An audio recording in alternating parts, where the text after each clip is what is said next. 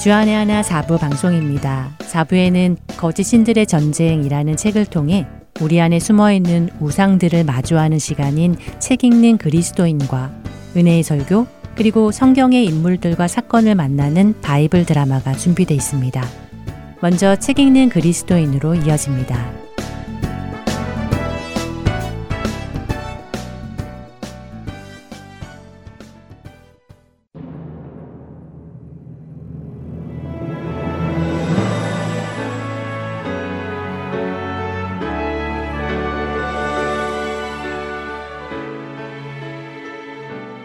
애청자 여러분 안녕하세요. 성도들에게 추천해 드릴 만한 신앙 서적을 읽고 내용 속에서 우리가 생각해 볼 것들을 함께 나누는 시간, 책 읽는 그리스도인 진행의 설교입니다. 여러분과 카일 알들먼 목사의 거짓신들의 전쟁이라는 책을 나누고 있습니다. 카일 알들먼 목사는 우리가 섬기는 우상들을 크게 세 가지로 구분하였고 그 세 가지는 쾌락, 힘, 그리고 사랑의 신이라고 말씀드렸습니다. 그리고 지난 시간부터 우리는 힘의 신에 대해 나누기 시작했고 그 첫 시간으로 성공의 신을 나누었는데요. 오늘은 그 힘의 신 중 두 번째 신인 돈의 신을 나누려 합니다. 지난 시간에도 잠시 나누었지만 돈의 신과 성공의 신은 서로 닮아 있기는 하지만 정확히 같지는 않습니다. 성공의 신을 섬기는 사람 안에는 사회적 지위와 영향력을 얻고자 하는 동기가 포함되어 있지만 돈의 신을 섬기는 사람 안에는 꼭 사회적 지위와 영향력을 얻고자 하는 동기가 필요치는 않기 때문이죠. 말 그대로 돈이 모든 것의 동기이며 목적이 되는 사람입니다. 돈의 신에 대해 나누는 것은 어쩌면 아주 식상한 주제처럼 느껴질 수도 있습니다. 왜냐하면 적어도 기독교인들이라면 사람이 하나님과 재물, 곧 돈을 함께 섬기지 못한다고 하신 예수님의 말씀을 잘 알고 있기 때문이죠. 그렇기에 누군가 돈을 신으로 섬기면 안 됩니다. 라고 할 때에 그걸 누가 모릅니까? 당연한 말 하십니까? 하는 반응을 보일 수도 있습니다. 하지만 우리가 몰라서 못하는 것은 그리 많지 않습니다. 아담과 하와가 선악을 알게 하는 나무의 열매를 따먹으면 죽는다는 것을 몰라서 따먹은 것은 아닙니다. 우리 그리스도인들이 거룩하게 살아야 한다는 사실을 몰라서 거룩하게 살지 못하는 것도 아닙니다. 몰라서 그렇게 사는 것이 아니기에 우리는 다시 그 말씀 안으로 들어가서 생각해보고 정리해보고 내 마음을 다잡고 결단하고 그 말씀에 순종하려 노력하며 성령님의 도우심을 구해야 하는 것이죠. 그러니 이 돈의 신에 대해 다시 생각해 보기를 원합니다. 카일 목사님에 따르면 사람들은 돈이 그렇게 중요한 것은 아니라고 말하기도 하지만 그들이 어디에 어떻게 시간을 투자하고 무엇을 추구하는지 살펴보면 그들이 정말 중요하게 생각하는 것은 무엇인지 금세 알 수 있다고 하십니다. 이와 함께 마크 트웨인이 한 말을 이렇게 인용하죠. 어떤 사람들은 지위를 섬기고, 어떤 사람들은 영웅을 섬기고, 어떤 사람들은 권력을 섬기고, 어떤 사람들은 하나님을 섬긴다. 그들은 각각 이런 이상에 대해 논하지만 사실은 그들 모두 돈을 섬기고 있다 라는 말이죠. 저는 이 말에 전적으로 동의가 됩니다. 사람들은 저마다 돈을 섬기지 않는다고 말은 하지만 그 안을 진솔되게 살펴보면 사실은 돈을 섬기고 있는 경우들이 많기 때문이죠. 예를 들어 많은 부모들이 자신들의 자녀들이 대학을 결정하고 전공을 결정하고 직업을 결정할 때 어떤 조언을 해주는지 생각해 보죠. 자녀가 자신이 정말 하고 싶은 것을 하겠다고 말을 할때 부모의 머릿속에 먼저 떠오르는 것이 그걸로 밥벌이가 될까? 그 일은 돈을 많이 못 벌 텐데. 아, 얘가 아직 세상 물정을 몰라서 저런 꿈 같은 소리를 하는구나. 와 같은 생각들이라면 그 부모가 중요하게 생각하는 것은 무엇일까요? 자녀의 성향이나 꿈, 자녀가 원하는 것들보다도 그 일을 하는 것이 내 자녀가 불편함 없이 살 수 있을까, 없을까 하는 것 아니겠습니까? 그리고 그 불편함이 있고 없음은 바로 돈의 있고 없음에 의해 결정된다고 생각하고 있는 것 아니겠습니까? 돈이 부족하면 불행하고 돈이 풍족하면 행복하다고 생각하는 것이 오늘 우리 시대의 가치관 아닌가요? 그래서 한국말로 부자를 향해 잘 사는 사람이라고 표현하고 가난한 사람을 향해 못 사는 사람이라고 표현하는 것 아닌가요? 이미 우리의 언어 생활 안에 그리고 문화 속에 돈의 있고 없음이 그 사람이 잘 살고 못 살고의 기준이 되어버린 것 아니겠습니까? 카일 목사님은 이러한 생각이 우리 안에 존재하는 이유는 우리가 돈에게 신적인 속성을 부여하기 때문이라고 하십니다. 이게 무슨 말씀일까요? 돈에게 신적인 속성을 부여한다는 말 말입니다. 이것은 사람이 자신을 섬기는 신으로부터 기대하는 것들을 의미하는데요. 쉽게 말해 사람은 자신이 섬기는 신이 자신의 어려움을 해결해주고 자신의 건강을 지켜주고 불행을 막아주고 행복하게 해주고 나를 기쁘게 해주기를 기대한다는 것입니다. 그리고 그것을 신적인 속성이라고 표현한 것이죠.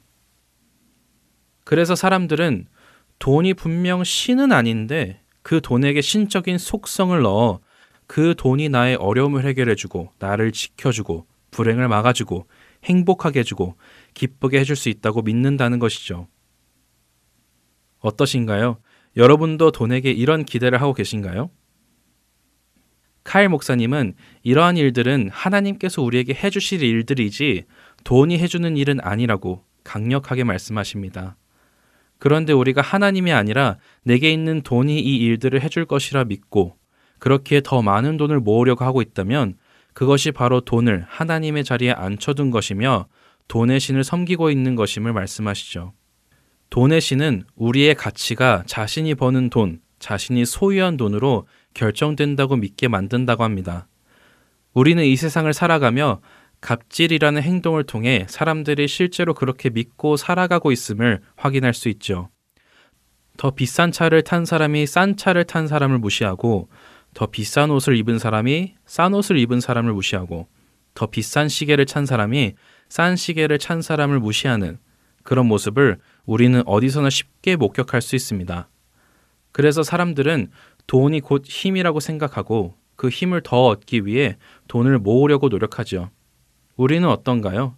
우리 안에도 돈이 많고 적음을 따라 은근히 그 사람을 판단하는 모습이 숨어 있지는 않는지요. 부유한 장로님을 보며 믿음이 좋아서 축복을 받았다라고 생각하기도 하고 가난한 장로님을 보며 믿음에 무언가 문제가 있지 않을까 하는 생각을 해보신 적은 없으신가요?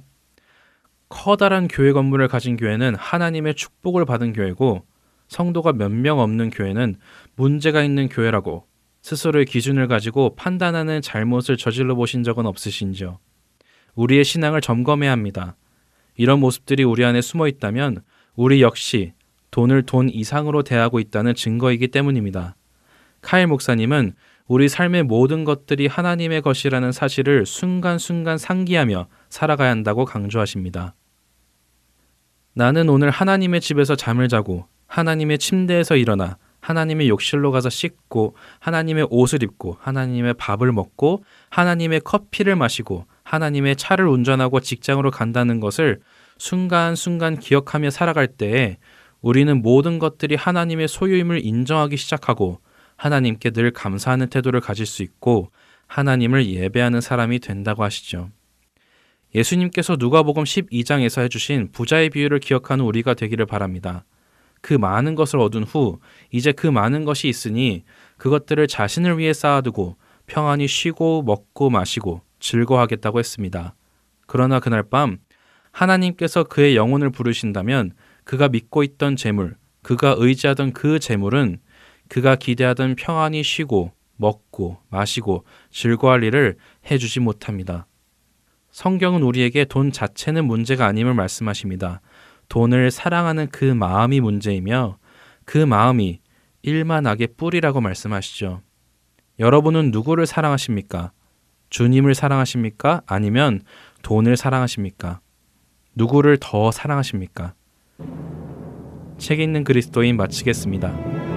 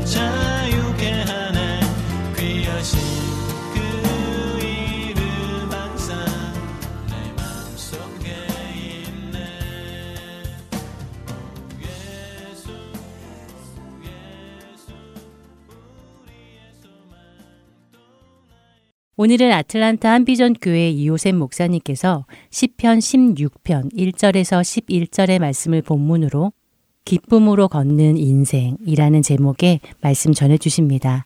은혜의 시간 되시기 바랍니다. 오늘 본문은 시편 가운데서도 제가 보기에는 시편 23편 이상으로 저에게 참 감동스러운 시편이다 하는 생각이 듭니다. 많은 분들이 사실 시편 23편은 암송을 하거든요.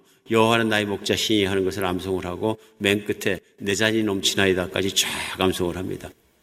신앙으로 이런 그 애송시가 애송 시편이 한편 있는 것은 또 우리가 살면서 얼마나 많은 도움이 되고 내 고백이 되게 합니까? 그런데 사실 신앙의 고백 중에서 내 고백 중에서 23편보다 저는 더 강렬하게 느껴지는 그 하나님의 은혜가 어디서 오냐면 오늘 본문이 16편에서 옵니다. 오늘 16편 1절이 시작되면서 하나님이여 나를 지켜주셔서 내가 죽게 피하나이다 하고 시작합니다. 오늘 16편도 다윗의 시편으로 믿어집니다. 그런데 첫 절은 시작하면서 어떤 상황을 시작하냐면 자기 생명을 부지하기가 어려운 여기서 출발합니다. 하나님이여 나를 지켜주셔서 내가 죽게 피하나이다. 피한다는 얘기는 뭐냐면요. 하나님께서 붙들어 주시지 않으면 죽게 생겼습니다 하는 얘기죠. 그러니까 다윗이 편안할 때, 잘 나갈 때, 왕으로 다스릴 때, 이럴 때 분위기와 환경이 아닌 것이 분명합니다. 쫓길 때나 도망 다닐 때나 전쟁 중에 죽을 것 같은 위기 속에서나 뭐 이런 가운데에서 고백한 내용인 것이 분명합니다. 그러니까 우리가 생각하면 인생을 살다가 살지 죽을지 모르는 정말로 위기 일체 절체절명의 순간에 고백했던 시편이다 하는 것에서 우리 한번 깊이 생각해 볼 필요가 있습니다. 왜냐하면 그 다음 절에 바로 바뀝니다. 어떻게 바뀌냐면 내가 여호와께 아뢰되 주는 나의 주님이시오니 주밖에는 나의 복이 없다 하였나이다. 하나님께 피하면서 2절에 바로 한 얘기가 하나님만의 낙이 복입니다. 얘기합니다. 하나님만의 낙이 복이십니다. 그러니까 분위기가 주님 저 좀 살려주세요 하고 매달리는 분위기하고 두 번째 절 들어가서는 하나님만이 나의 최고이시고 우리 하나님이 최고이시고 하나님이 나의 복이십니다. 우리 생각하면 하나님이 최고시면 하나님께서 다윗을 살동 죽을 동 하는 환경 속에서 안지르하게 하셨으면 최고입니다 할 것 같은데 다윗은 현재 시편을 쓰면서 분위기가 그런 분위기가 아닌 속에서 이절에는 하나님 최고입니다 그러시 그리고 하나님은 나의 복 그 자체입니다. 하나님이 복이십니다. 하고 고백을 하고 있습니다. 오늘 특별히 이절에 나오는 주밖에는 나의 복이 없다 하는 이 말씀. 기가 막힌 고백입니다. 왜 기가 막히냐면 이 고백과 이 신앙이 되면 신앙은 어떤 신앙이 되냐면 인생이 최고로 행복한 인생이 됩니다. 최고로 기쁜 인생이 되고요. 왜 그러냐면 오늘 시편 맨 마지막에 가면은 주께서 생명의 길을 11절인데요. 내게 보이시리니 주 앞에는 충만한 기쁨이 있고 주의 오른쪽엔 영원한 즐거움이 있나이다. 그러니까 오늘 1절하고는 전혀 다른 게 결론 들어가서 11절에는 주님께서 생명의 길을 내게 보여주심을 말미암아서 주 앞에는 충만한 기쁨이 있고 주의 오른쪽엔 영원한 즐거움이 있나이다. 내가 하나님 안에 있고 하나님을 믿고 내 생명이 하나님의 생명 감싸기에는 딱 감싸져 있기 때문에 하나님은 내 생명을 개런티 해 주시고 붙잡아 주시고 보호해 주시는 것 때문에 하나님 안에 살아가는 것은 즐거움이 있고 기쁨이 있습니다. 내 인생은 최고로 행복합니다. 이런 거 믿으십니까? 신앙생활이라는 것이 어떤 것이냐 하는 것은 오늘 다윗은 1절에서 보면은 정말 한탄할 수밖에 없고 힘들다고 하나님 앞에서 뭐 항변할 수밖에 없고 막 그런 시점인데 2절부터 시작해서 오늘 마지막 길에 나오는 건 뭐냐면 저는 하나님이 나의 선물이시고 하나님이 복이시고 하나님 안에 있는 생명으로 말려 내가 기뻐하고 즐겁습니다가 끝입니다. 기가 막히잖아요. 그러니까 우리도 인생을 살아가면서 이제 예수님 믿고 신앙생활 합니다. 신앙생활 하면서 어려운 날도 만나고 쉬운 날도 만나고 어두운 날도 만나고 밝은 날도 만나고 많은 때를 만나게 됩니다. 인생은 시즌이 있는 거죠. 때가 있습니다. 그럼에도 불구하고 다윗은 참으로 어렵고 어두울 수밖에 없는 시즌에 그가 고백할 때 나에겐 기쁨이 있고 즐거움이 있습니다. 왜요? 이유는 분명하게 2절부터 나오는 하나님이 최고이시기 때문입니다. 하나님이 계시기 때문입니다. 하나님이 지금도 나와 함께 계시기 때문입니다. 하는 것이 우리 신앙 고백입니다. 우리 신앙생활 여러분과 제 신앙생활이 그렇게 됐으면 좋겠다 하는 생각이 듭니다. 제가 오늘 말씀 나누면서 예수님이 최고입니다. 여러분 믿으십니까? 힘이 없으신데. 예수님이면 다 됩니다. 예수님은 다 됩니다. 정말인 거죠. 왜 그러냐 하면은 모든 생명과 모든 피조물은 하나님으로부터 시작되었고 하나님으로 말며 유지되고 하나님께로 돌아갑니다. 하나님은 창조자이시고 창조한 것을 버리시는 분이 아니시고 그것을 지키시고 관리하시고 유지하시고 이끌어 가시는 분이십니다. 이제 예수님을 믿었다는 건 새 생명이 되었고 하나님 안에 새로운 사람이 되었고 하나님의 자녀가 되었기 때문에 하나님께서 나의 생명을 그렇게 쥐고 계신다는 얘기고 유지시키신다는 얘기고 영화롭게 하시고 앞으로도 끌어가실 것입니다. 우리는 이걸 믿는 것이죠. 이렇게 믿기 때문에 우리의 인생은 즐거울 수밖에 없고 행복할 수밖에 없다. 어떠한 상황, 어떠한 때를 만날지라도 그럴 수밖에 없다. 최고의 인생이 될 수밖에 없다. 왜냐하면 하나님이 최고시기 때문에. 그리고 하나님은 나를 부족함 없이 채워주시고 이끌어 주실 것이다. 왜냐하면 하나님이 나의 공급자이시기 때문에. 그 표현을 오늘 그렇게 한 거죠. 주는 나의 주님이시니 주밖에 나의 복이 없습니다. 주님만 있으면 됩니다. 주님만 계시면 나는 만족합니다. 주님이 최고이고 주님이 모든 것입니다. 이런 신앙의 고백입니다. 정말 아름다운 신앙 고백입니다. 오늘 어떻게 보면 시편 23보다도 더 확실한 신앙의 고백이 오늘 2절에 나오는 주밖에 나의 복이 없다 하였습니다. 하는 고백이라고 믿습니다. 그러면 다윗이 이렇게 행복한 신앙생활, 행복한 인생을 정말 어느 시즌에 살 수 있던 가장 중요한 이유들이 오늘 본문 가운데 나오는 거죠. 첫 번째는 나에게 하나님의 생명을 주시기 때문에 그렇습니다. 생명을 주시기 때문에. 11절에 나온 대로 다시 읽어드리면 주께서 생명의 길을 내게 보이시니 주의 앞에는 충만한 기쁨이 있고 주의 오른쪽에는 영원한 즐거움이 있나이다 하신 말씀처럼 생명을 주시는 분이 하나님이시기 때문에 그렇습니다. 인생을 살아가면서 우리 인생은 알게 모르게 죽음을 두려워합니다. 그렇죠? 지금 이 순간에도 자신에게 물어볼 수 있습니다. 나는 죽음을 두려워하는가 물어볼 수 있습니다. 근데 죽음을 두려워하는 이유는 확고합니다. 죽으면 내가 어떻게 될지 알 수 없기 때문에 죽으면 내가 정말로 이 세상의 모든 희망도 다 꺼지기 때문에 죽으면 인간을 두렵게 하는 거죠. 그 죽음의 그 순간 자체를 생각하지 않으려고 노력하기도 하고요. 그런데 우리 하나님께서 우리에게 주신 은혜는 무엇이냐면 예수 그리스도 보내주셔서 그 예수 우리 죄를 담당하셔서 십자가에 피 흘려 들어가게 하시고 믿는 사람마다 죄를 없게 해주시고 뿐만 아니라 3일 만에 부활하신 겁니다. 그래서 믿는 사람마다 예수님처럼 부활하고 영원히 살 것을 개런티 해주셨다. 예수님을 통해서. 예수를 믿는다 하는 것은 우리가 영원한 생명이 이미 약속되어졌고 부어졌고 이루어질 것을 믿는 것입니다. 오늘 이걸 믿기 때문에 죽음에 대한 하는 기독교인들은 그리스도인들은 끝을 본 사람들이다. 왜냐하면 최소한 천국이기 때문에 최소한 주님과 함께 있는 것이고 더 최상적으로는 주님이 새 몸을 주시고 완벽한 몸 주시고 더 나았고 더 좋은 새롭고 새로운 하늘과 땅에서 살아간다 하는 것이 약속이기 때문에 그렇습니다. 이걸 믿게 되면은 무슨 변화가 일어나면 오늘 변화가 일어납니다. 내가 죽는 거 두려워해서 살 때는 죽기 전에 많은 것을 이루어야 된다고 생각을 하게 됩니다. 죽기 전에 인생을 행복하게 느껴야 되고 죽기 전에 뭘 해야 되고 죽기 전에 어떻게 해야 되고 그러다 보니까 조급하기도 합니다. 그리고 그것이 안 될 때는 낙심합니다. 내가 이러다가 죽으면 얼마나 인생이 후회스러울까 생각하기도 하고 낙심합니다. 그러나 하나님 안에 영원한 생명이 있는 사람은 떨지 않습니다. 그것 때문에 연연해 하지 않습니다. 이제 내가 영원한 생명이 있는 것을 확신하기 때문에 그렇습니다. 오늘 다윗은 오늘 죽을지 내일 죽을지 모르겠습니다. 그런 상황인 것 같습니다. 실제로 다윗이 자기 장인이었던 사울 왕을 피해서 도망다니고 이스라엘 군대를 피해서 도망 다닐 때에 그가 가장 친한 친구였던 요나단에게 사무엘상 20장 3절 후반부에 보면 이런 고백을 합니다.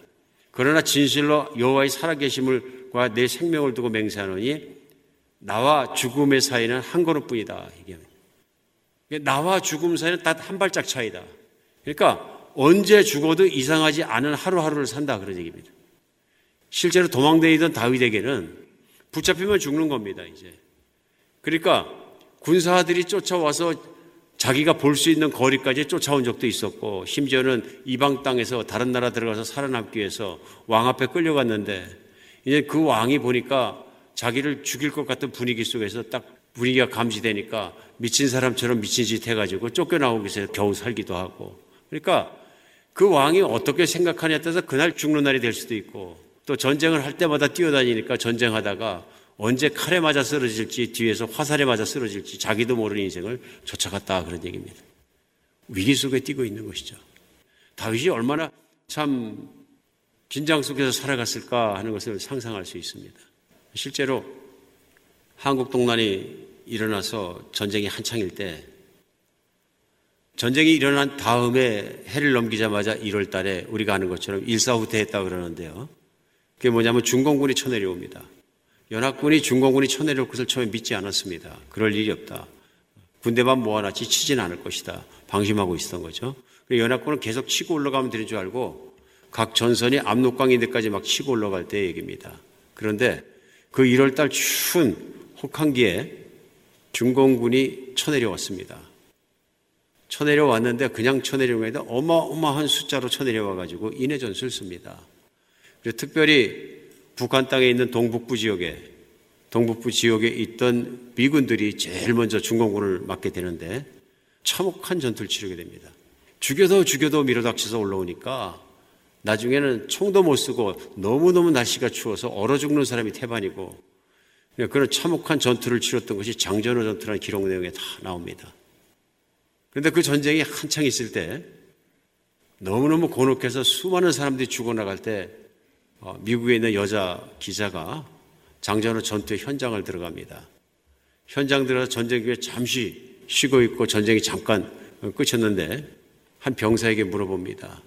우리가 미국에서 국민들이 뭘 어떻게 도와주면 될까? 하고 얘기합니다. 그러자 이 병사가 유명한 말 한마디 합니다. Give me tomorrow. Give me tomorrow. 한참을 생각하고 얘기했다. 그래, Give me tomorrow. 그 말이 참 절실하게 느껴집니다. 다윗이 지금 1절 상황 보면 그런 얘기죠. 내가 오늘 죽어도 이상하지 않고 언제 죽어도 이상하지 않다 하는 분위기 속에 살아가면서 오늘 나온 고백의 내용은 하나님 최고이십니다. 하나님 나의 복이십니다. 거기서 끝나지 않고 하나님께서 내게 주신 모든 유업으로 말미암아 감사합니다. 찬양합니다. 그 이유는 첫 번째가 무엇이냐면요. 하나님이 내게 생명을 주셨기 때문에 나는 하나님 안에 있는 영원한 생명을 가지고 있기 때문에 죽고 사는 것 초월할 수 있고 하나님이 나를 지켜주실 줄 믿습니다. 이것입니다. 주님 안에서 그렇게 감사하며 그 생명으로 말미암아 우리가 기뻐하는 여러분과 제가 됐으면 좋겠습니다. 인생 살다가 어려운 일 많이 만납니다. 그렇죠? 특별히 재정적으로 힘든 일 만날 수도 있습니다. 얼마나 쉽게 또 자주 만납니까? 어떤 분들 잘 지내다가도 회사에 어려움을 당해서 회사가 비즈니스가 안 되니까 layoff 당하기도 하고 또 어떤 분들은 사업을 하다가 실망하기도 하고 참 얼마나 많은 일들을 당합니까? 예, 그럼에도 불구하고 우리에게 중요한 것은 뭐냐면 하나님 안에 나의 영원한 생명이 있다 하는 것입니다. 생명에 대해 감사할 수 있는 여러분과 제가 되었으면 좋겠습니다. 오늘도 생명이 있음을 감사하고 오늘 하루 내가 코로 숨쉬고 살면서 그 생명이 주님께로부터 말미암은 것을 감사하는 여러분과 제가 됐으면 좋겠습니다. 오늘 두 번째로는요. 다윗이 그런 참 감사와 찬양을 할 수 있는 것은 하나님이 나의 필요를 채워 주시기 때문입니다. 이걸 믿는 것이죠. 5절 6절입니다. 여호와는 나의 산업과 나의 잔의 소득이신 나의 분기실 지키시나이다. 내게 줄로 재어진 구역이 아름다운 곳에 있으며 나의 기업이 실로 아름답도다 얘기합니다. 하나님은 나의 산업, 나의 잔, 나의 소득입니다. 고백합니다. 그러니까 쉽게 생각하면 하나님이 가지고 계신 것이 하나님 가진 것이 다 저의 것이 되었습니다. 그렇죠? 하나님이 나의 산업입니다. 그러니까 하나님이 주신 것만 산업이 아니라 하나님 자신에 대해서 하나님이 내 산업입니다. 그러니까 하나님이 내 복이고 하나님이 내 산업이다. 그렇게 얘기합니다. 이해 가십니까? 그런 것이죠. 오늘 다윗은 하나님이 my inheritance, 그리고 나의 기업입니다. 나의 산업입니다. 고백합니다. 얼마나 신앙적으로 진리이고 확실한 고백인지 모릅니다. 하나님 모든 것을 가지고 계시고 나를 위해서 모든 걸 베풀어 주시고 아끼지 않으신 분인데 제가 뭘 걱정하겠습니까? 신앙의 고백인 거죠. 오늘 이 말씀이 실감이 혹시 안 되시는 분들은 믿음 생활 하시면서 이거 실감이 가야 됩니다. 하나님은 현실에서 만날 수 있는 하나님이십니다. 하나님은 내 관념, 생각 속에 있거나 어떤 그 개념 속에 있는 분이 아니시고 하나님은 살아계신 하나님이고 우리의 현실 속에서 만나지고 현실 속에서 움직이시는 하나님이십니다. 오늘 그것을 다윗이 고백하고 있는 거죠. 그런데 이스라엘 백성이 살아가면서 하나님 앞에 지은 큰 죄악 두 가지가 있는데 에레미야서는 에레미야서가 시작하자마자 그것을 하나님께서 딱 지적을 하십니다. 그게 뭐냐면요. 에레미야서 2장 13절에 보면 내 백성이 두 가지 악을 행하였나니 곧 그들이 생수의 근원이 되는 나를 버린 것과 스스로 웅덩이를 판 것인데 그것은 물을 가두지 못한 터진 웅덩이들이니라. 터진 웅덩이들이라. 그러니까 이스라엘 백성이 두 가지를 잘못했다 그럽니다. 그러니까 뭘 잘못했? 넘버 원, 그들이 생수의 근원이 된 나를 버렸다 얘기합니다. 근데 그들이 나를 버릴 때 말씀하신 거면 나는 생수의 근원이다. 살아있는 물이 나오는 근원이다 하고 말씀하십니다. 이 말씀 뭐냐면 이스라엘 백성이 사는 그 과거의 땅은 뭐냐면 농사 짓고 먹고 살았습니다. 농사 짓는 농사 짓는 사람에게 물은 절대적인 것입니다. 물 없이 지을 농사는 없습니다. 근데 저들이 나를 버렸다는 것은 물의 근원 자체를 버렸다 그런 얘기입니다. 물의 근원 자체를. 두 번째는 뭐냐 하면 자기들 스스로 물을 대기 위해서 웅덩이를 팠는데 이 웅덩이는 밑에가 터져가지고 물을 암만 받아봤자 새는 웅덩이다. 그러니까 스스로 살 길을 찾았는데 살 길이 아니라 물이 없어 죽을 길이다 이렇게 표현하신 거예요. 우리 쉽게 생각해 보면은 이게 무슨 말인가 금방 우리 이해가 갑니다. 왜 이해가 가냐면 하나님께서 이스라엘 백성을 가나안 땅에 넣으실 때 무슨 약속이냐? 적과 꿀이 흐르는 땅이라고 그러셨어요. 그런데 사실 그 땅에 적과 꿀이 흐른다는 것은 자연 환경 조건이 농사 짓기에 철저하게 이게 적화되어 있어 가지고 이게 딱 특화되어 있는 것이라 그냥 가서 살기만 하면 농사는 저절로 된다. 그런 말씀을 우리가 이해하기 쉽지만은 사실은 하나님 말씀에 말씀하실 때 그 땅은 이게 계곡과 산이 있는 곳이 구릉이 있는 곳이라 울퉁불퉁한 땅이라는 얘기입니다. 그러니까 무슨 말씀이냐면 농사를 잘 짓고 딸기 위해는 옥토가 되기 위해서는 평평해야 역시 농사가 짓기 쉽고 옥토가 됩니다. 농지가 울퉁불퉁한 산에 있다는 농지는 좋은 땅이 아닙니다. 농사 짓기에는. 지금도 상식적으로 아는 거죠. 그래서 비가 내리면 흘러내리는 땅입니다. 가둘 수가 없는 땅이에요. 좋은 농토가 될 수가 없는 조건이 안 되는 거죠. 가나안 땅이요. 그럼에도 불구하고 적과 끓이 흐르는 땅이란 하나님 약속의 말씀은 왜 중요하냐면 그 땅에는 내 눈이 항상 그들과 함께 있고 내가 이른 비와 늦은 비를 내리게 해주겠다. 생수의 근원이 하나님이시다 그런 얘기입니다. 그들이 물을 끌어붙지 않더라도 물을 내려주겠다. 근데 사실 인간이 좋아하는 건 뭐냐면 내가 내 발로 하는 확실한 걸 좋아해요. 그러니까 뭐라고 말씀하시면 너희가 나일강 옆에 이집트에 종살할 때는 내 발로 물을 퍼대지 않았느냐 그럽니다. 이 말씀도 생각해보면 무슨 말이냐면요. 발로 물을 쓸어 넣었다는 얘기가 아니라 나일강은 지금도 침식해가지고 옆에 있는 땅들보다 낮습니다. 낮아가지고 농사를 짓기 위해서 물을 끌어올려야 됩니다. 지금처럼 전기를 양수기를 써서 끌어올리는 게 아니기 때문에 길은 하나밖에 없습니다. 물레방아를 크게 지어가지고 어떻게 하냐면 좁게 지어가지고서 이 사람이 올라가서 붙잡고 서가지고 물레방울 사고 밟습니다. 체중의 무게로 밟으면 물레방에 돌아가잖아요. 그럼 강바닥에 있는 물을 퍼올려, 퍼올려 가지고 위에 올라오면 붙는 겁니다. 그럼 이제 물레방의 크기만큼 높이를 맞추면 우리 저 지면이 있는 데까지 물을 퍼올리겠죠. 그때 이제 사람들이 올라가서 제가 그림을 보니까 장대를 붙잡고 발로 막 뛰어가지고 그 물을 퍼올리더라고요. 물레방을 억지로 돌려서. 그러니까 그때는 너희가 발로 물을 대었거니와 무슨 얘기냐면 나일강 물은 항상 있는 것이고 그 물을 퍼올리는 일만 하면 되니까 사람들은 자기 발로 물 퍼올리는 걸 더 좋아하는지도 모릅니다. 그런데 너희가 들어가는 땅은 그런 땅이 아니라 내 눈이 항상 있어 이른 비와 늦은 비와 농사에 딱 맞게 내가 비를 내려줄 것이다. 기가 막힌 약속 아닙니까? 기가 막힌 약속인 거죠. 그 땅이 적과 꿀을 흐르는 이유는 간단합니다. 하나님께서 그들의 보호자가 되시고 공급자가 되셨기 때문입니다. 그런데 이스라엘 백성들이 하나님 말을 믿지 않고 하나님을 버리고 스스로 구덩이를 판 거예요. 그거 문제 없다. 우리가 저수지 만들어서 물 받아서 퍼쓰면 되지. 하나님 말씀하세요. 그래갖고 되는 것이 아니다. 그 몽덩이의 물은 빠진다. 하고 말씀해요. 근데 헛수고다. 하나님 버리고 잘 먹고 잘 살려고 노력하는 그 자체는 무의미하다 말씀하시는. 이스라엘 백성만 그런 것이 아니라 오늘 세상을 살아가면서 그럴 수 있다는 것입니다.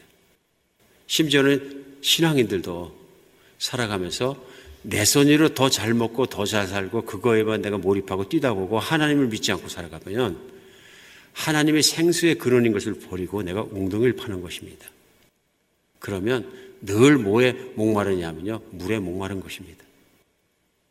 내가 돈 열심히 벌어갖고 내가 해갖고선 돈 벌어서 내가 잘 살면 돼. 그런데 그렇게 하다가 그것이 이루어지지 않으면 목마르게 되는 것이죠. 그리고 힘들어하는 것입니다. 오늘 인생을 살아가면서 우리가 항상 기쁘고 행복하고 고백하고 살아갈 수 있는 건 하나님께서 나의 산업이시고 나의 보장이시고 나의 기업이시기 때문에 가능한 얘기입니다. 오늘 다윗은 그가 어려운 상황 속에서도 고백합니다. 오늘 하루 살아가고 내가 먹을 것이 있으면 그것으로 족하고 하나님은 나의 공급자이십니다. 그래서 감사합니다. 우리 하나님 최고이십니다. 찬양하는 것을 볼 수 있습니다. 오늘 예수님도 그렇기 때문에 제자들을 가르치시면서 마태복음 6장 31절로 32절에 보면 그러므로 염려하여 이르기를 무엇을 먹을까 무엇을 마실까 무엇을 입을까 하지 마라 이는 다 이방인들이 구하는 것이냐 너희 하늘의 아버지께서 이 모든 것이 너에게 있어야 할 줄을 아시느니라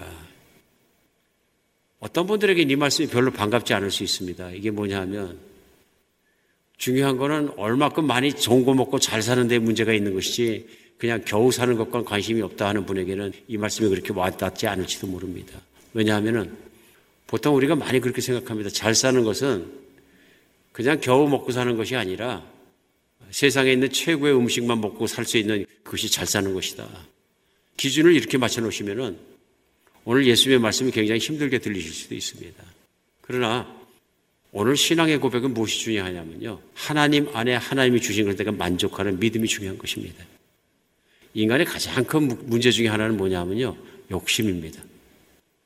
인간은 욕심 때문에 죽습니다. 욕심 때문에 망합니다.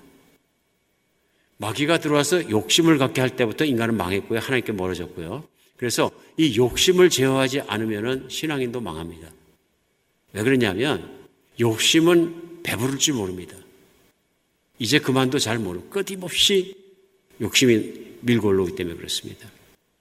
이스라엘 백성이 광야에 살아갈 때 물도 없고 먹을 것이 죽습니다. 근데 광야에서 하나님이 상을 차려주셨는데 상이 너무너무 심플했어요. 만나 하나, 달랑. 그러면 안 먹었느냐? 이스라엘 백성 역시 오병이었때처럼 배부르게 먹었어요. 남았다 그래요. 남겨놨다가 남겨놓지 마라. 하나님 그러실 정도로 매일 내려오는데도 남을 만큼 배부르게 먹었다 그래요. 근데 배부르면 되는데 백성들의 불만은 뭐냐 하면 이것 말고 고기, 부추, 파, 뭐 이런 것들 먹고 싶다는 거예요. 근데 우리 생각해 보면, 그렇지, 만나만 먹으면 당연히 먹고 싶겠지. 그 불평 안 하겠나? 쉽게 생각하지만, 잘 생각해 봐야 합니다. 여기가 어디면 광야입니다. 지나가는 곳입니다. 광야에서 배고프지 않게 하나님 먹여주시면 찬송하고 기뻐하고 매일 감사하고 그러고 먹을 일입니다. 그런데 이스라엘 결론은 뭐냐면 불평한 거예요. 왜요? 욕심이 제어가 안 되는 겁니다. 나는 항상 좋은 상 받아들여야 되고 잘 먹고 살아야 되는 것이 내 인생의 목표이고 나는 그거에 다 맞춰져 있으니까 욕심을 제어하지 않으니까 뭐가 나옵니까? 불신앙이 생깁니다. 감사 대신 불평이 생기고요. 그 결과 어떻게 되냐? 광야에서 죽었습니다. 하나님을 인정하지 않는 거예요. 내 욕심 앞에는 하나님도 인정하고 싶지 않은 거예요. 내가 욕심이 안 채워졌으면 하나님이 인정하기 싫은 거예요. 인간의 문제는 욕심을 다스리는 데 있습니다. 예수님이 능력이 없어서 잡수실 게 없어가지고 아이의 도시락을 가지고 그대로 하늘에서 주셨겠습니까? 예수님이 뭐가 아쉬워서 그렇게 하셨겠습니까? 욕심 많은 인간에게 그 길을 가르쳐 주시는 것이죠. 마태 6장에 나온 말씀대로 무엇을 먹을까, 무엇을 마실까, 무엇을 할까 걱정하지 말라는 얘기는 당장 먹을 것이 없어 그것 때문에 걱정이 아니라 그것에 인생에 초점을 맞추고 사는 욕심 많은 인생을 보시면서 더 잘 먹고 더 좋은 거 입고 더 좋은 거 타고 더 좋은 집에 살고 더 좋은 학교 가고 이것에 욕심에 자신을 맡겨버리고 인생을 행복이라고 생각하면서 목표 삼아 추구하고 있는 인생들을 향해서 말씀하시는 거죠. 그게 아니고 하나님으로 만족해라. 그리고 하나님은 그런 걸 채워주실 것이다. 그러면 허덕대고 살지 않을 것이다. 오늘 분명히 말씀해 욕심의 문제입니다. 하나님이 주시는 것으로 하나님이 허락하신 것으로 만족하고 감사하고 기뻐하고 하나님이 정말 최고이십니다 고백하는 신앙이 아니면 매일매일 즐겁고 행복할 수 없습니다. 그렇게 살기 위해서 첫 번째 욕심을 제어해야 합니다. 하나님은 신앙인에게 약속을 하시면서 내 욕심을 다 채워주겠다고는 한 번도 약속하신 적이 없습니다. 한 번도. 그러나 하나님께서는 우리의 미래와 인생의 모든 걸 개런티 해 주셨지만 생명의 계속됨을 개런티 해 주셨지만 또 우리의 만족을 개런티 해 주셨지만 그것이 내 욕심을 채워줌으로 만족을 채워주겠다고는 말씀하시지 않으신 것입니다. 인간의 욕심은 타락으로부터 나온 것입니다. 우리가 정말로 삶을 살면서도 하나님으로 만족할 수 있는 그런 사람이 되었으면 좋겠습니다. 그것이 안 되면 우리 끊임없이 하나님에 대해서 불평할 수밖에 없고 불신앙으로 반전해 갈 수밖에 없습니다. 하나님을 떠나서는 행복이 없습니다. 그러나 하나님 안에 있으면 어떤 상황도 행복할 수 있습니다. 오늘 하나님의 공급자 되어 주시고 마지막으로는요. 하나님의 임재하심입니다. 하나님은 나를 떠나지 않으십니다. 오늘 다윗도 8절에 보면요. 내가 여호와를 항상 내 앞에 모시며 그가 나의 오른쪽에 계심으로 내가 흔들리지 아니하리로다. 내가 항상 내 앞에 하나님을 섬긴다 얘기합니다. 그러면서 내 오른쪽에 계심으로 내가 흔들리지 않겠다 얘기합니다. 두 가지가 나오죠. 하나님은 나와 함께 계시다는 게 나오고요. 내 오른쪽에 계시다. 두 번째는 내가 그래서 그 하나님을 내가 섬긴다는 게 나옵니다. 그러니까 다윗이 섬기는 것과 하나님이 다윗을 떠나지 않고 계셔준 두 가지가 오늘 8절 가운데 같이 드러납니다. 그러니까 하나님의 계셔 주심과 나타나심과 다윗의 믿음이 합해진 겁니다. 오늘 하나님께서 계신 곳은 어디나 안심할 수 있는 것입니다. 죽느냐 사느냐는 현장 속에서도 먹을 것이 있느냐 없느냐는 현장 속에서도 하나님께서 함께 계시기 때문에 다윗은 행복할 수 있습니다. 만족할 수 있습니다. 정말 그런 것이죠. 이것이 얼마나 큰 것인지 모릅니다. 이스라엘 백성을 하나님께서 불회생하실 때 가나안 땅을 나누어 주셨잖아요. 근데 특별히 가나안 땅을 들어갔을 때 땅을 못 받은 사람들이 있습니다. 레위족입니다. 레위 지파만큼은 땅을 주시지 않았어요. 그 대신 기가 막힌 약속을 하나 하셨어요. 내가 너희의 분기신이라 그랬어요. 내가 너희의 기업인이라 똑같은 오늘 본문 말씀과 똑같은 말씀. 내가 너희의 기업인이라 이런 말씀하셨어요. 레위족들은 하나님을 섬기는 제사장 지파로서 대표적으로 하나님께서 그를 부르셔서 성막을 봉사하게 하고 관리하게 하고 하나님을 섬기게 하면서 이스라엘 백성을 대표해서 보여주신 게 있는 거예요. 내가 너희를 먹여 살리겠다 하는 것을 개런티 해 주신 것을 오늘 보여주신 게 그것입니다. 그러니까 내가 너의 분기신이라 그러시는 거죠. 오늘 그런데 예수님께서 마태복음 6장에서 무엇을 먹을까 무엇을 마실까 걱정하지 말라. 그래서 천부께서 하늘에 계신 너희 아버지께서 너에게 필요한 것을 아시느니라. 똑같은 말씀이에요. 하나님 아버지가 너의 산업이니라. 하나님 아버지가 너의 재정 창고니라. 하나님 아버지의 내 모든 능력이 다 너의 것이니라. 하는 말씀을 예수님 그대로 말씀해 주신 것이죠. 무엇을 부려하고 무엇을 더 갖고 싶어 하겠느냐. 오늘 먹을 것이 있고 입을 것이 있으면 그런 하나님을 감사하고 살 것이 아니냐 하는 말씀입니다. 오늘 우리 하나님 안에서 다윗에게만 하신 약속이 아니라 생명을 주시는 것과 필요를 채워주시는 것과 또 나에게 정말 하나님의 늘 떠나지 않고 임재해 주시는 것은 오늘 예수를 믿는 모든 신앙인에게 하나님께서 하신 약속입니다. 그 약속에 이르져 예수님 오시고 예수님 승천하시자 약속대로 성령님 보내주시고 이제는 믿는 사람마다 그 안에 성령님께서 성전 삼아서 함께 살아주시고 인생의 작고 큰 일을 함께 걸어주시면서 우리의 필요도 하시고 영적인, 정신적인, 육체적인 모든 필요도 채워주시고 함께 걸어주신 분은 우리 하나님이십니다. 성령님이십니다. 예수님이 현현에 함께 계신 것입니다. 우리가 이걸 믿음으로 아멘하고 받을 때마다 우리 분명한 고백이 또 있습니다. 나는 행복합니다. 나는 기쁘고 즐겁게 삽니다. 왜냐하면 하나님이 나와 함께 계시기 때문입니다. 나의 공급자이고 나의 산업이시기 때문입니다. 나의 생명이시기 때문입니다. 하나님이 최고입니다. 예수님만 계시면 다 됩니다. 믿으십니까? 예, 오늘 시편의 메시지는 우리가 세상을 살면서 흔들릴 때마다 불평이 나올라 그럴 때마다 우리 꺼내놓고 외우고 뭐고 하나님 왜 나에게 복이 없나이다. 우리도 고백해야 되는 그런 좀 시편이라고 저는 믿어집니다. 우리 세상을 살아면서 믿음을 잃어버릴 때 나오는 게 뭐냐면 쉽게 낙심하고 두려워하고 끝에 나오는 게 뭐냐면 불평불만 나올 수 있습니다. 인생 타령인 거죠. 내 인생 팔자가 왜 이래가지고 세상 사람 같은 얘기할 수 있습니다. 아닙니다. 하나님이 함께 계신 이상 나는 최고로 행복한 인생이고 가장 잘 사는 인생입니다. 오늘도 우리 믿음이 깨어서 시편 가운데 같이 깨어나서 우리 믿음으로 나 자신을 보고 믿음으로 고백할 수 있는 그런 날이 되었으면 좋겠습니다.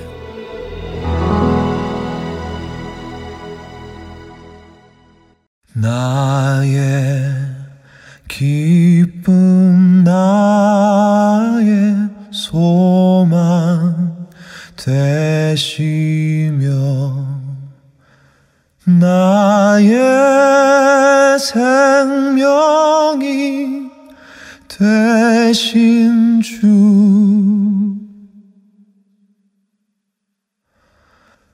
밤낮 불러서 찬송을 드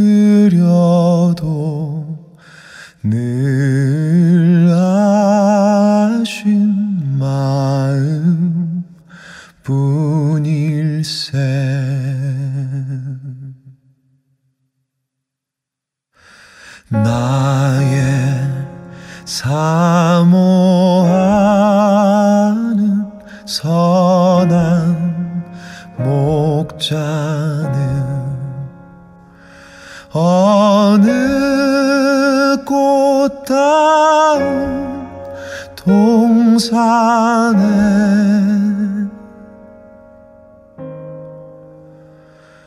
양의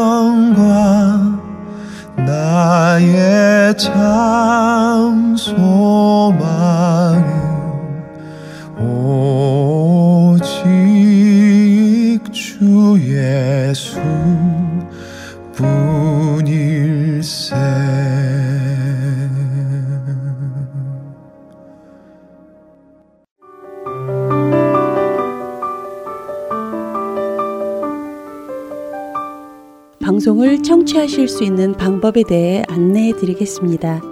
CD로 방송을 듣고 계신 분들이 많으신데요. CD 회사가 운영되는 그날까지 계속해서 CD로 방송을 보내드리겠습니다. 그런데 가끔 CD가 늦게 도착할 때가 있죠. 그때 CD를 기다리시면서 다른 방법으로 방송을 듣고 계셔도 좋을 것 같아요. 유튜브에 들어가셔서 하트앤서울 복음 방송을 검색하시면 저희 방송을 들으실 수 있습니다. 그리고 카카오톡으로도 방송을 들으실 수 있고 홈페이지와 스마트폰 앱으로도 들으실 수 있는데요. 이 방법을 사용하시면 지난 방송들도 다시 들으실 수 있고 프로그램별로도 다시 들으실 수 있습니다. 유튜브, 카카오톡, 스마트폰 앱 등등 CD를 기다리시면서 들으실 수 있는 방법이 여러 가지가 있습니다.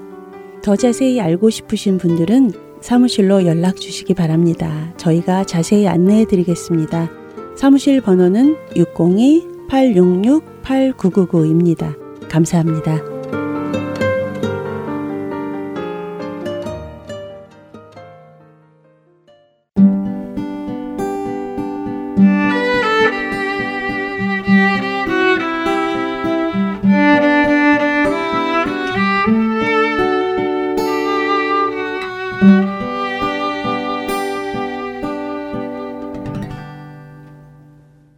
계속해서 바이블 드라마로 이어집니다.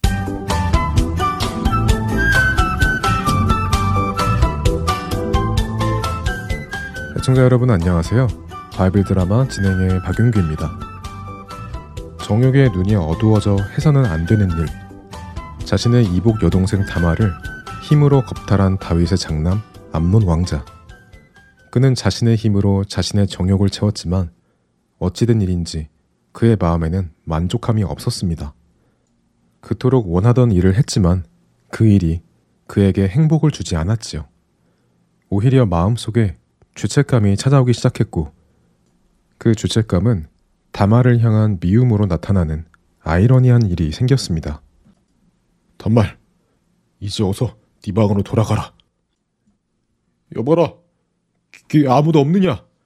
어서 이 계집을 끌어내어 내보내고 내 방문을 잠그어 다시는 돌아오지 못하게 해라. 암노는 너무도 추악한 일을 저지르고는 자신의 잘못에 대한 책임도 지지 않고 다말을 더욱 부끄럽게 만들었습니다. 너무도 충격을 받은 다말은 자신의 방으로 돌아가 죄를 머리에 뒤집어 쓰고는 자신의 공주 옷을 찢으며 통곡했습니다. 다말의 울음소리를 들은 다말의 친오빠 압살롬 왕자가 급히 다말을 찾아가 모든 이야기를 들었습니다. 뭐? 뭐시라고? 암논, 그놈이 너를? 이, 이럴 수가. 압살롬은 화가 많이 났지만 바로 그 문제를 해결하려고 하지 않고 아버지 다윗이 이 일을 어떻게 해결하는지 지켜보기로 하며 다마를 위로했습니다. 그리고 이 사실은 아버지 다윗의 귀에도 들어갔죠. 뭐라고? 내 아들 암논이 내 딸 다마를? 다윗은 이런 심각한 죄가 자신의 집안에 일어난 것에 큰 충격을 받았습니다. 그는 당장이라도 자신의 아들 암논을 불러다가 자초지종을 묻고 혼을 내고 싶었지요. 하지만 그는 그렇게 하지 못했습니다. 아, 이런 참단한 일이 일어나다니. 아, 이 녀석 암논을 당장 혼을 내고 싶지만 나라고 뭐 잘한 일이 있나? 내가 우리아의 아내 바세바와 동침하고 우리아도 죽인 흉악한 죄를 저지른 것을 모두가 알고 있는데 내가 어찌 내 아들의 잘못을 지적할 수 있겠나? 그냥 참고 넘어가야지. 에휴. 그랬습니다. 죄는 그렇게 무서운 것이었습니다. 자신도 간음죄를 지었기에 다른 사람의 간음죄에 대해 잘못이라고 말할 수 없게 만들었습니다. 그러나 그것은 다윗이 잘못 생각한 것이었습니다. 비록 자신이 죄를 지었다고 해도 자신의 죄를 깨닫고 회개하였으니 다른 사람도 같은 죄에 빠지지 않도록 훈계해야 하고 같은 죄에 빠진 사람도 징계하여 그 잘못을 바로 잡아주어야 했지요. 그러나 다윗은 그 일을 하지 못했습니다. 그리고 그가 암론의 잘못을 징계하지 못하자 더 슬픈 일이 다윗의 집안에 찾아옵니다. 그것은 바로 다말의 오라비 압살롬을 통해서입니다. 아니, 아버지께서 어찌하여 암론의 죄를 벌하지 않으시는 것인가? 내 동생 다말이 저리도 치욕스러운 일을 당했는데 암론을 그냥 내버려 두신다는 것은 아버지는 암론의 편이라는 말씀인가? 결국 아버지는 암론의 어머니 아이노암만 사랑하는 것이고 우리 어머니 마아가는 사랑하지 않으신다는 것인가? 이거 정말 기분 나쁘군. 좋다. 아버지가 징계하지 않으시면 내가 직접 심판을 하지. 내 이 치욕을 반드시 갚아주겠다.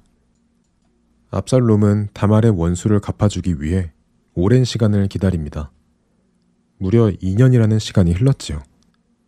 사람들이 암론과 다말의 이야기를 잊어갈 때쯤 압살롬은 자신이 지난 2년간 준비해온 일을 실행하려 합니다. 아버지 다윗 왕이시여, 평안하십니까? 오 압살롬 왕자, 어쩐 일인가? 네, 다름이 아니라 바라솔에 있는 제 종들이 키우는 양들의 털을 깎는 날입니다.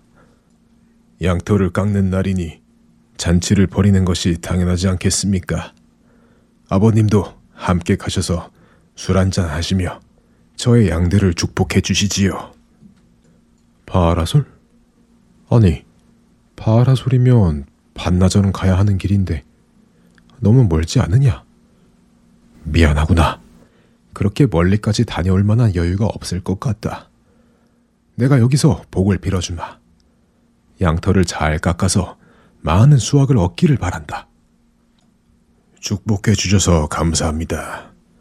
그래도 함께 못 가신다니 섭섭하네요. 정 아버지께서 못 가시면 그럼 장남인 암론 왕자님이라도 가시도록 해주십시오. 아, 암론. 아니, 너하고 암론하고는 별로 사이도 좋지 않은데 뭘 암론까지 데리고 가려고 하느냐? 그냥 다른 왕자들만 데리고 가도록 해라. 아닙니다, 아버님. 뭔가 오해가 있으신 것 같은데 사이가 좋지 않다니요. 그렇지 않습니다.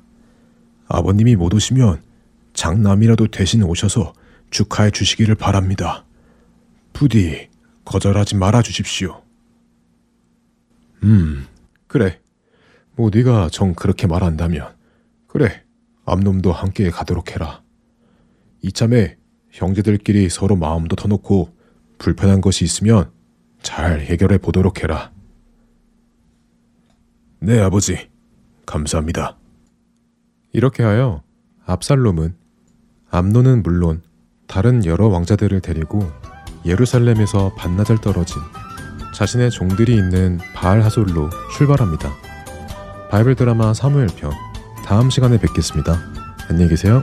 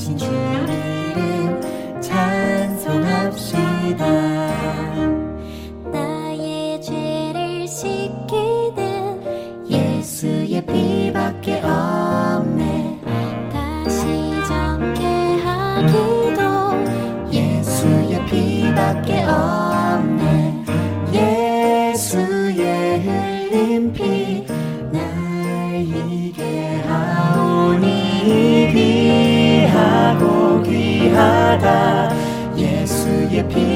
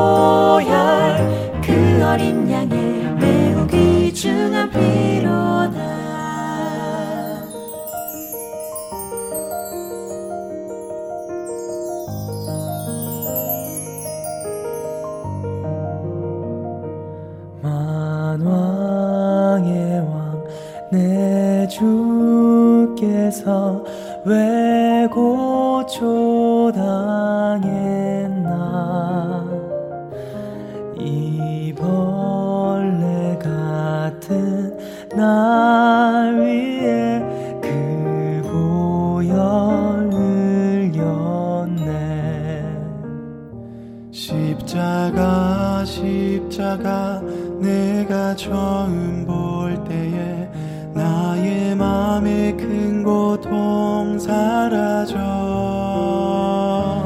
오늘 믿고서 내 눈 밝았네. 참 내 기쁨 영원하도다.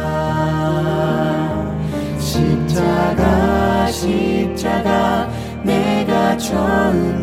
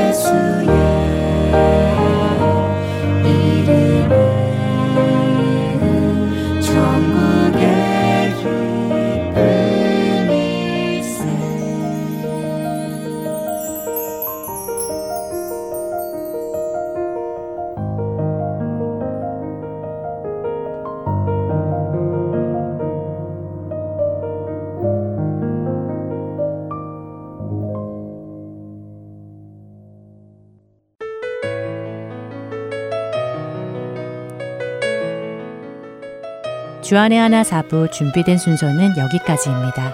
주님을 더 사랑하는 한 주 되시길 소망합니다. 안녕히 계세요.